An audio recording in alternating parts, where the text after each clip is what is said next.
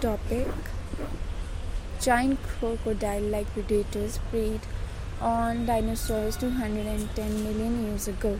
Study Giant predatory crocodile like animals that lived during the Triassic period in southern Africa preyed on early dinosaurs 210 million years ago, scientists say. These predators, known as Rauisuchians, preyed on early herbivore dinosaurs and their mammal relatives living at the same time. According to Rick Tolchard from the University of Witwatersrand in South Africa.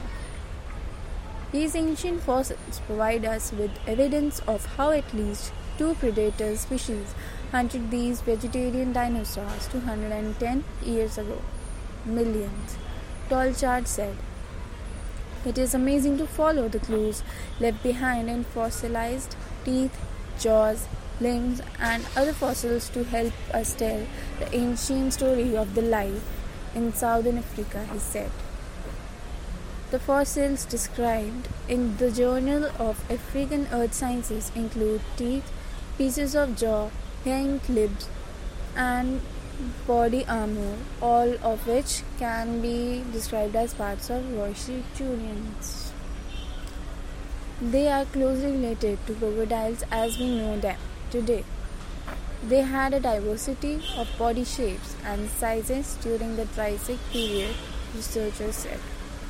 The specimens described in the research include some of the largest carnivores members of this group that were possibly up to 10 meters long with huge skulls of full of serrated curved teeth.